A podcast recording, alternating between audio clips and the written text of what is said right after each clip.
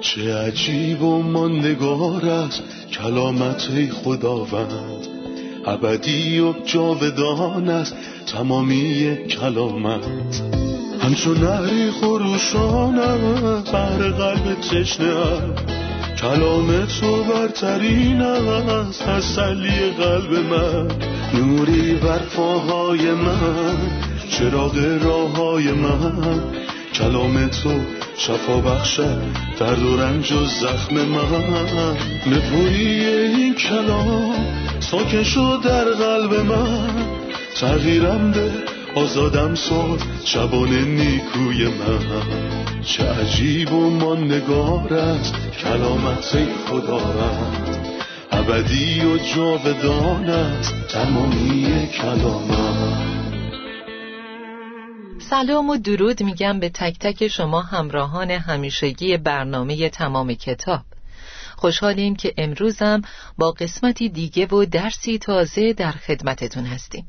ما در این سری برنامه ها مطالعه کامل از تمام کتاب مقدس یعنی از پیدایش تا مکاشفه رو خواهیم داشت. در قسمت قبل مطالعه یکی از کتب عهد عتیق یعنی کتاب لاویان رو به پایان رسوندیم و امروز به فیض خداوند قصد داریم مطالعه یک کتاب از عهد جدید رو شروع کنیم. امروز انجیل مرقس رو شروع به بررسی می‌کنیم. قبل از شروع درس در همین ابتدای برنامه می‌خوام به مهمون عزیزمون برادر یوسف خیر مقدم بگم. سلام برادر جان خوش اومدین. خیلی خوشحالیم که امروزم قرار از شما بشنویم. سلام به شما خواهر سنم گرامی و تک تک شنوندگان خوب برنامه. ممنون از محبتتون خواهر جان. باعث افتخارمه. عزیزید برادر. برادر به نظر من عهد جدید یه ویژگی خاص داره. ما قبلا انجیل متا رو مطالعه و بررسی کردیم. یه مقدمه بر کتب عهد جدید داشتیم. حالا که به انجیل مرقس رسیدیم خیلی خوبه که طبق معمول به نکات کلیدی این کتابم نگاهی داشته باشیم. پس برنامه امروز مقدمه بر این کتاب خواهد بود و اگه موافق باشید درباره شخص مرقس نویسنده این انجیل هم صحبت کنیم. ما چه چیزایی درباره مرقس می‌دونیم؟ خب مرقس اسم دیگه هم داره که یوحناست یوحنای ملقب به مرقس. یوحنا اسم عبری اون بوده و مرقس اسم لاتینشه. اسمش ده بار در عهد جدید شش بار در کتاب کارهای رسولان و چهار بار در نامه ها اومده. مادرش زن ثروتمندی به نام مریم بود و خونش احتمالاً بزرگ بوده چون برای کلیسا در این خونه جمع می شدن. به نظر میاد که با مسیح ملاقاتی داشته و شاید در اون موقع شناختش از مسیح خیلی سطحی بوده اما بعدها اون خادم مسیح شد مرقس با پولس و برنابا خدمت می کرد و با اینکه در ابتدا شکست خورد اما خیلی سریع تعادل روحانی خودش رو به دست آورد و طبق شهادت پولس رسول به خادم مفیدی تبدیل شد. ما این شهادت رو در انتهای نامه پولس به تیموتائوس می‌خونیم. تنها لوقا با من است. مرقس را بردار و با خود بیاور چون برای کارم مفید است. پتروس رسول مرقس و پسر ایمانی خودش می‌دونست. شاید آشنایی اون با مسیح از طریق پتروس رسول بوده. انجیل مرقس در چه تاریخی نوشته شد؟ به طور تقریبی در سال 60 میلادی نوشته شد. بر طبق روایات رومی این انجیل در روم نوشته شده. اما اسناد کاملی مبنی بر این موضوع نداریم. هر کدوم از اناجیل از زاویه‌ای خاص درباره شخص مسیح صحبت می‌کنند. مرقس از چه زاویه‌ای به مسیح می‌پردازه؟ انجیل متا به عنوان یه پادشاه از مسیح یاد می‌کنه و مرقس از اون به عنوان یه خادم صحبت می‌کنه و چقدر عجیبه که یه نفر دو تا وجهه کاملا متفاوت رو در خودش داشته باشه هم پادشاه باشه و هم خادم مسیح پادشاه حقیقی مطابق با قلب خداست و همینطورم خادمه. لوقا و یوحنا هم از دو تصویر متفاوت صحبت می‌کنن که با هم تناقض دارن. در لوقا مسیح پسر انسانه در حالی که یوحنا اونو به عنوان خدای ظاهر شده در جسم معرفی می‌کنه. اگه به وظایف مسیح در اناجیل توجه کنیم می‌بینیم که متا درباره مسیح به عنوان پادشاه مرقس به عنوان نبی لوقا به عنوان کاهن و یوحنا به عنوان پسر خدا دربارش صحبت می‌کنه. در چهار انجیل هم القاب مسیح رو به این صورت می‌بینیم. پسر داوود در انجیل متا. پسر ابراهیم در انجیل مرقس پسر انسان در انجیل لوقا و پسر خدا در یوحنا.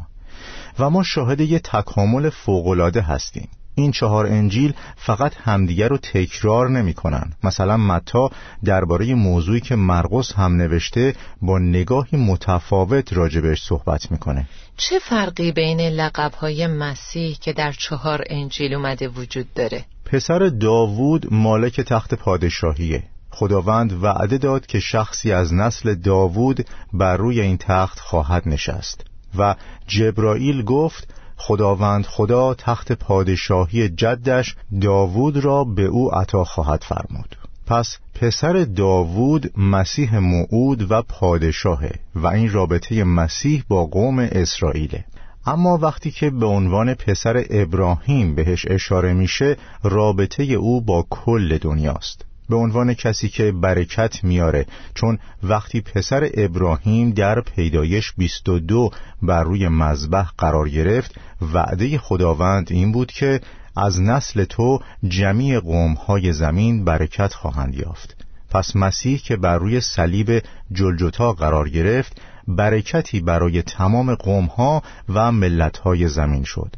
در ادامه پسر انسان کسیه که به زودی بر تمام جهان سلطنت خواهد کرد. پسر خدا به الوهیت مسیح اشاره داره یعنی پسر انسان در ارتباط با انسانیت و پسر خدا در ارتباط با الوهیت. تفاوت انجیل مرقس با بقیه اناجیل در چیه؟ بر طبق انجیل متا مسیح اومد تا کامل کنه. نیامدم تا منسوخ کنم بلکه تا به کمال برسانم. مطابق با انجیل مرقس مسیح اومد تا خدمت کنه نه که خدمت بشه. انجیل لوقا میگه پسر انسان اومد تا گم شده رو پیدا کنه و نجات بده. و مطابق با انجیل یوحنا من آمدم تا آدمیان حیات یابند و آن را به طور کامل داشته باشند. اگه نگاهی بندازیم به موجودات زنده که در حزقیال فصل یک دربارشون گفته و چیزی که در مکاشفه فصل چهار اومده تفاوت واضحی می‌بینیم. در حزقیال اولین موجود زنده یه شیر یعنی سلطان حیواناته که نماد انجیل متاست. گاوی که خدمت می‌کنه نماد انجیل مرقسه. انسان نشان دهنده انجیل لوقاست و عقاب در حال پرواز نشان دهنده انجیل یوحناست. این اناجیل خطاب به چه کسانی نوشته شدند متا خطاب به یهودیان نوشته مرقس خطاب به رومیان لوقا به یونانی ها و یوحنا به تمام دنیا. اگه بخوایم به ویژگی های هر انجیل نگاهی بندازیم می‌بینیم که انجیل متا به خاطر معزه های طولانیش با بقیه فرق داره. مرقس در معجزات و جزئیات دقیقه. لوقا درباره مسائل مسیح برامون میگه و یوحنا بر روی ملاقات های شخصی مسیح تمرکز داره. در خصوص ترتیب این رویدادها باید بگم که در متا ترتیبش نبوتیه و نبوتی تازه در برخورد خدا با انسانو می‌بینیم در انجیل مرقس رویدادها بر اساس تاریخ نوشته شدند لوقا به ترتیب اخلاقی مرتب کرده و انجیل یوحنا هم اونها رو طبق ترتیب تاریخی مرتب می‌کنه. ما می‌دونیم که مسیح در جسم شکل غلام به خودش گرفت آیا این از الوهیت مسیح چیزی کم می‌کنه؟ آیا بین دو موضوع خدمتگذاری و الوهیت تعارضی وجود داره؟ در حقیقت عیسی مسیح از ازل تا به ابد خداست و چیزی ازش کم نمیشه یا بهش اضافه نمیشه خدا خداست در فیلیپیان دو از ابتدای آیه شش میگه اگرچه او از ازل دارای الوهیت بود ولی راضی نشد که برابری با خدا را به هر قیمتی حفظ کند بلکه خود را از تمام مزایای آن محروم نموده. پس کسی مجبورش نکرد و کسی هم نمی‌تونه خدا رو مجبور به کاری کنه بلکه خود را از تمام مزایای آن محروم نموده به صورت یک غلام درآمد و شبیه انسان شد. به صورت یک غلام درآمد تا اراده پدرش رو به جا بیاره. ای خدای من چقدر دوست دارم که اراده تو را به جا آورم.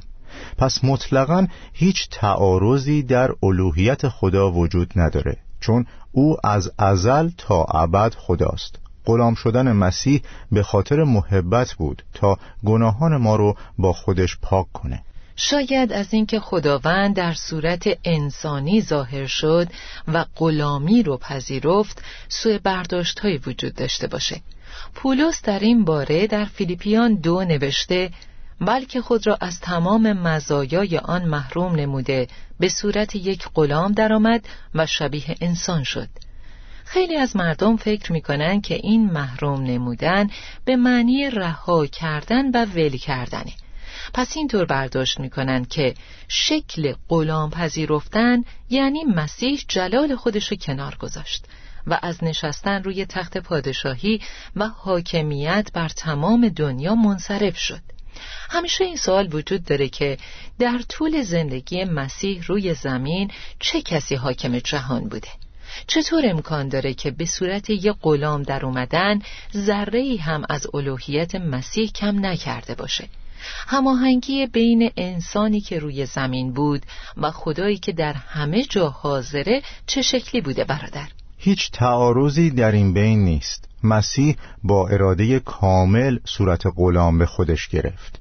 مسیح جلال الوهیت خودش رو رها نکرد. همینطور که در یوحنا یک چهارده می‌خونیم کلمه انسان شد و در میان ما ساکن گردید و در ادامه ما شکوه و جلالش را دیدیم. شکوه و جلالی شایسته فرزند یگانه پدر. در زمانهایی جلال فرزند یگانه پدر رو دیدیم. پس اگه مسیح جلالش رو رها کرده بود چطور رسولان جلال مسیح رو به عنوان فرزند یگانه پدر دیدن؟ او جلالش رو از دست نداد بلکه جلالش رو در پرده انسانیتش پوشوند. پس شاگردان قادر به دیدن این جلال بودند و اطمینان داشتند که مسیح خداییه که در جسم ظاهر شده اما این جلال ندرخشید چرا که هیچ کس نمی‌تونه خدا رو ببینه و زنده بمونه برادر چرا مسیح صورت غلام و پذیرفت؟ صورت انسان به خود گرفتن قابل قبوله اما چرا به طور خاصی غلام شد؟ غلام چه وظیفه ای داره؟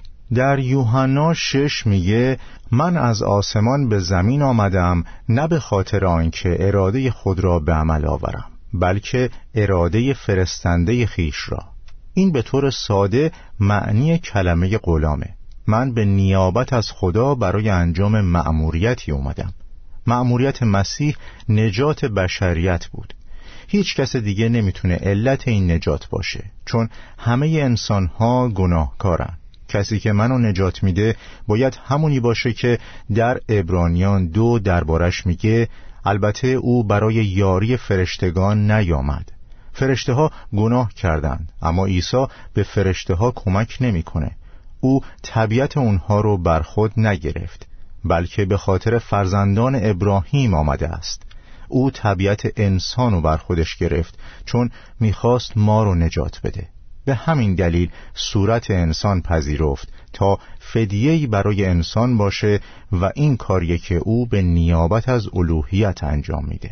در تعلیمی که درباره عهد جدید و انجیل متا داشتیم شما رابطه ای توضیح دادین بین اناجیل چهارگانه و چهار نوع قربانی که در کتاب لاویان اومده.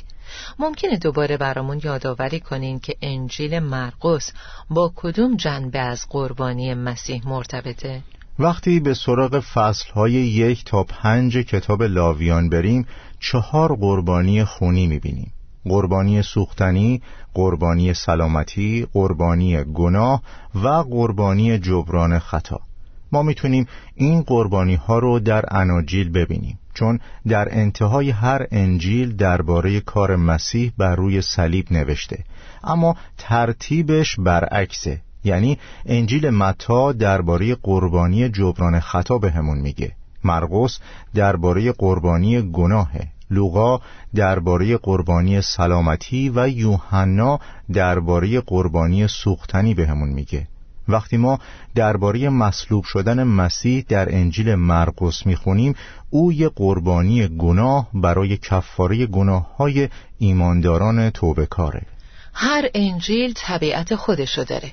ویژگی انجیل مرقس اینه که درباره مسیح به عنوان خادمی زحمتکش و سخت کوش صحبت می‌کنه برای همین کلماتی در این کتاب به کار رفتن که میزان تکرار شدنشون در انجیل مرقس بیشتر از میزان تکرارشون در تمام عهد جدیده. مثلا یکی از این کلمات فورن هستش که حدود هشتاد بار در عهد جدید اومده و نصف بیشتر اون در کتاب مرقس بوده. یعنی چهل و دو بار که میشه شش زب در هفت. شش عدد کاره و هفت عدد کمال و این نشون دهنده کمال کار مسیح در انجیل مرقسه. به خاطر همین کلمه فورن از همون فصل یک بارها تکرار شده و کلمه فورن یا بیدرنگ هر دو در زبان یونانی قدیم یک واژه هستند. یعنی هویسیس که فقط یازده بار در فصل یک تکرار شده. پس مسیح غلامی سخت کوشه که برای چیزی جز کار وقت نداشت. او درباره خودش در اشعیا چهل و نه میفرماید با تمام نیرو سعی کردم و خستم پس مسیح خسته بود. او تمام قدرتش رو صرف کرد. ما در این انجیل دو بار می‌خونیم که آنها حتی فرصت غذا خوردن هم نداشتند و جای دیگه میگه به اندازه خوردن نان هم نمی‌توانستند. یعنی خدمت تا این حد وقت مسیحو می‌گرفت که فرصت غذا خوردن هم پیدا نمی‌کرد. کسی که اناجیل رو می‌خونه به محض رسیدن به اولین فصل انجیل مرقس متوجه میشه که نویسنده مثل انجیل متا یا لوقا روی تولد مسیح تأکید نکرده همینطور می‌بینیم که درباره خدمت مسیح به طور مستقیم نوشته روش نگارش مرقس چطوری بوده؟ آیا این قسمت رو فراموش کرده بوده یا به یاد نمی آورده که از قلم انداخته؟ آیا از این کار هدفی داشته و روح القدس عمدن از بعضی از اطلاعات و وقایع چشم پوشی کرده و به موضوعات دیگه پرداخته؟ در اینجا عظمت کتاب مقدس رو می‌بینیم وقتی که انجیل متا درباره پادشاه و انجیل لوقا درباره پسر انسان صحبت می‌کنه در هر دو انجیل به تولد مسیح و نسب نامش هم اشاره می‌کنه. در حالی که وقتی در مورد خادم در انجیل مرقس صحبت می‌کنه از تولد و از نسب نامه حرفی نمی‌زنه چون برای من فقط کار کردن یه خادم اهمیت داره. ما در انجیل یوحنا هم درباره تولد و نسبنامه مسیح نمی‌خونیم. به همین دلیل وقتی به این دو موضوع اشاره شده کتاب مقدس قصدی داشته و این زیبایی کتاب مقدسی هست که در دست داریم. درسته. خسته نباشید بردر یوسف. بریم برای استراحتی کوتاه. عزیزان خیلی زود با ادامه درس خدمت شما برمیگردیم.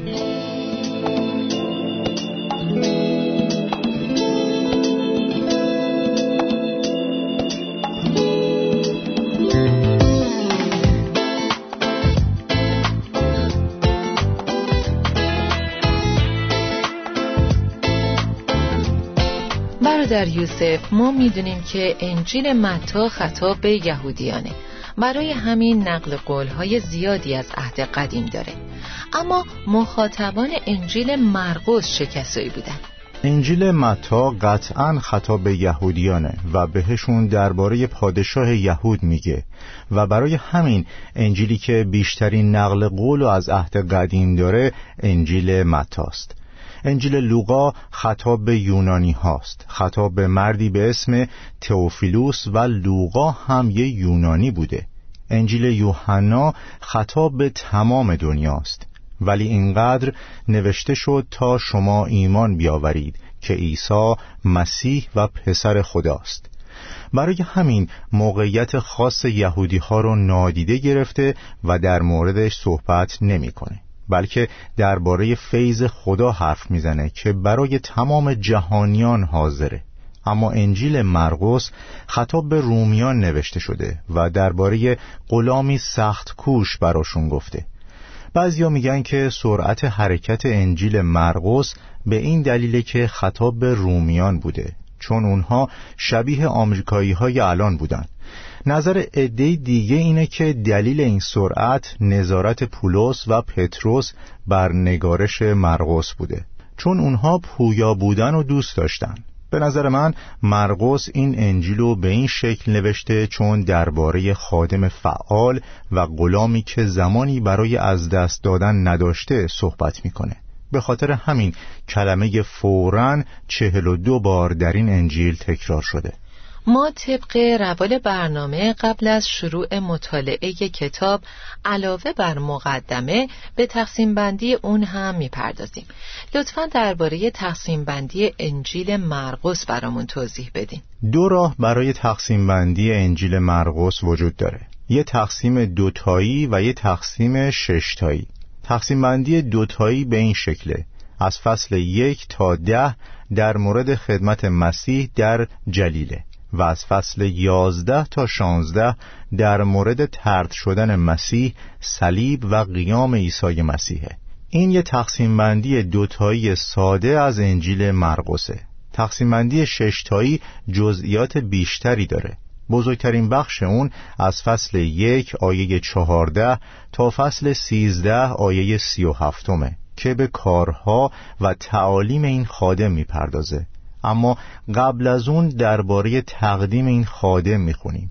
یحیای تعمید دهنده در فصل یک آیات یک تا هشت مسیح تقدیم می‌کنه. از آیه 9 تا 11 معرفی نامه خادم هستش و پدر که خوشنودی خودشو از پسرش اعلام می‌کنه. آیات دوازده و سیزده به وسوسه شدن خادم می‌پردازن همه این بخش ها در فصل یک هستند. شیطان مسیح و وسوسه کرد اما مسیح شایستگیش رو اثبات کرد. همونطور که اشاره کردیم بزرگترین بخش از فصل یک آیه چهارده تا فصل سیزده آیه سی و هفت هستش که درباره کارها و تعالیم خادمه. بعد از اون به قسمت آخر می‌رسیم که دردهای خادم و مرگ اونو در فصلهای چهارده و پانزده و قیام و پیروزیشو در فصل شانزده می‌بینیم. همونطور که گفتین از فصل یک تا ده در مورد خدمت مسیح در جلیله آیا مسیح تصادفی و اتفاقی جایی می‌رفته یا بر حسب نیازی که حس می شده می‌رفته؟ آیا نبوت های عهد عتیق از قبل شروع خدمت مسیح رو مشخص کرده بودند؟ اگه به اشعیا نه بریم که در متا فصل چهار هم ازش نقل قول شده می‌بینیم که چرا مسیح مشخصا به جلیل رفت و خدمتش رو از اونجا شروع کرد. جلیل منطقه ترد شده ای بود. مردم فقیری داشت و کاملا بی ارزش بود. اشعیا درباره این منطقه گفته در زمانهای اول مردم این مناطق رو تحقیر می‌کردند ولی در زمانهای آخر مورد احترام همه خواهد بود. پس این مناطق بدبخت و بیارزش بودند تا حدی که سلیمان با دادن 20 شهر در جلیل به هیرام پادشاه تحقیرشون کرد. این به ما نشون میده چقدر جلیل بیارزش بوده. اما مسیح خدمتشو از همونجا شروع کرد و گفته اشعیا محقق شد. قومی که در تاریکی سالک بودند نور عظیمی دیدند. به آنها که در سایه موت زندگی می کردند نوری درخشان تابید. پس این دوباره ما رو برمیگردونه به موضوع اراده آسمان برای تولد، خدمت، مرگ و قیام مسیح. اینکه او در کجا متولد بشه و از کجا خدمتش رو شروع کنه همه اینها در آسمان از قبل تعیین شده بود. این وقایع بر اساس شرایط یا احتیاجات انسان تعیین نشدن چون در اون موقع تمامی قسمتهای زمین محتاج بودند. شما گفتین که در این انجیل هدف از اومدن مسیح خدمته اما مسیح اومد و خودش رو تقدیم کرد یعنی فدا کرد این کار چه چیزی درباره قلب مسیح و قلب خدا به همون میگه؟ بعضیا خدا رو به عنوان شخصی متکبر تصور می‌کنن. کسی که فقط از ما می‌گیره و هیچ چی نمیده. اما مسیحیت خدا رو به عنوان محبت به تصویر می‌کشه. شادی محبت در خدمت کردن و برکت دادنه. وقتی می‌خونیم خدا محبته این صرفا یک کلمه نیست که به زبون میاریم بلکه وقتی کتاب مقدس رو می‌خونیم می‌بینیم که چقدر خدا محبت داره. محبت نسبت به کسانی که دوست داشتنی نیستن یعنی من و شما. در هوشع چهارده می‌خونیم من قوم خود را به سوی خود باز میگردانم. آنها را از صمیم قلب دوست خواهم داشت. پس خدا محبته و قبل از اینکه ما به سمت او برگردیم ما رو محبت کرده. خدا منو دوست داره ولی نه به خاطر اینکه من دوستش دارم. ما به دیگران محبت می‌کنیم چون اول خدا به ما محبت کرد. خیلی ممنون بردر یوسف. به انتهای این قسمت رسیدیم و دوست دارم حتما با شنوندگانمون مرور کنیم که از درس امروز چه چیزهایی یاد گرفتیم. یاد گرفتیم که مسیح خودش رو محروم کرد اما نه به این معنی که جلالش از دست داد. بلکه با اراده خودش جلال الوهیتش رو در پرده انسانیتش مخفی کرد و برای همین قادر بود اونو به شاگردان و مردم نشون بده. اما انسان نمی‌تونه خدا رو ببینه و زنده بمونه. ویژگی انجیل مرقس اینه که درباره غلام سخت کوش صحبت می‌کنه و کلمه فورا چهل و دو بار در اون تکرار شده یعنی شش زب در هفت که میشه کار کامل. فیض خدا اونقدر عظیمه که مرقس رو لمس کرد و نه تنها لمسش کرد بلکه ازش یه خادم مسیح ساخت و با اینکه در ابتدای خدمتش لغزش خورد اما برگشت و مفید واقع شد و انجیلی درباره مسیح خادم برای ما نوشت. ممنونم برادر یوسف. خدا برکتتون بده. متشکرم خواهر سنان جان. خدا به شما هم برکت بده. عزیزان تفکر کتاب مقدسی برای ذهن انسانی ناآشناست. چون این فکر در ذهن بشر ریشه کرده که خدا از انسان طلب می‌کنه و بهش دستور میده و ازش می‌خواد که همه جور اونو خدمت و پرستش کنه. اما این خیلی از طرز فکر الهی دوره. اول از همه این که خدا کسیه که به سراغ انسان اومد. کلمه انسان شد و در میان ما ساکن گردید. خدا در جسم اومد تا به انسان خدمت کنه. مسیح در مورد خودش گفت زیرا پسر انسان آمده است تا گم شده را پیدا کند و نجات دهد و همینطور نیامد تا خدمت شود بلکه تا خدمت کند و جان خود را در راه بسیاری فدا سازد. خدا به سراغ انسان اومد. او برای برآورده کردن احتیاجات انسان زحمت کشید. خدا تمام چیزهایی که برای خوشحالی انسان لازمه رو بهش داد. این هدیه خدا بود و تقدیمش کرد. مسیح با پایداری خدمت کرد و روی صلیب جانش رو داد. این تفکر الهیه. من و شما نیاز داریم که خدمت بشیم و مسیح اومد تا این خدمت رو انجام بده. اگه به دنبال کسی میگردید تا احتیاجاتتون رو برآورده کنه و شما رو برای ایستادن و مورد قبول واقع شدن در حضور خدا شایسته بسازه باید شخص مسیح رو قبول کنید. تنها شخصی که اومد تا خدمت کنه و نیازهاتون رو برآورده کنه تا در نیکی مطلق در مقابل خدا و در حضور او بایستید.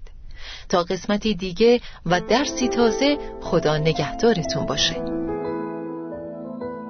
چه عجیب و ماندگار است کلامت خداوند.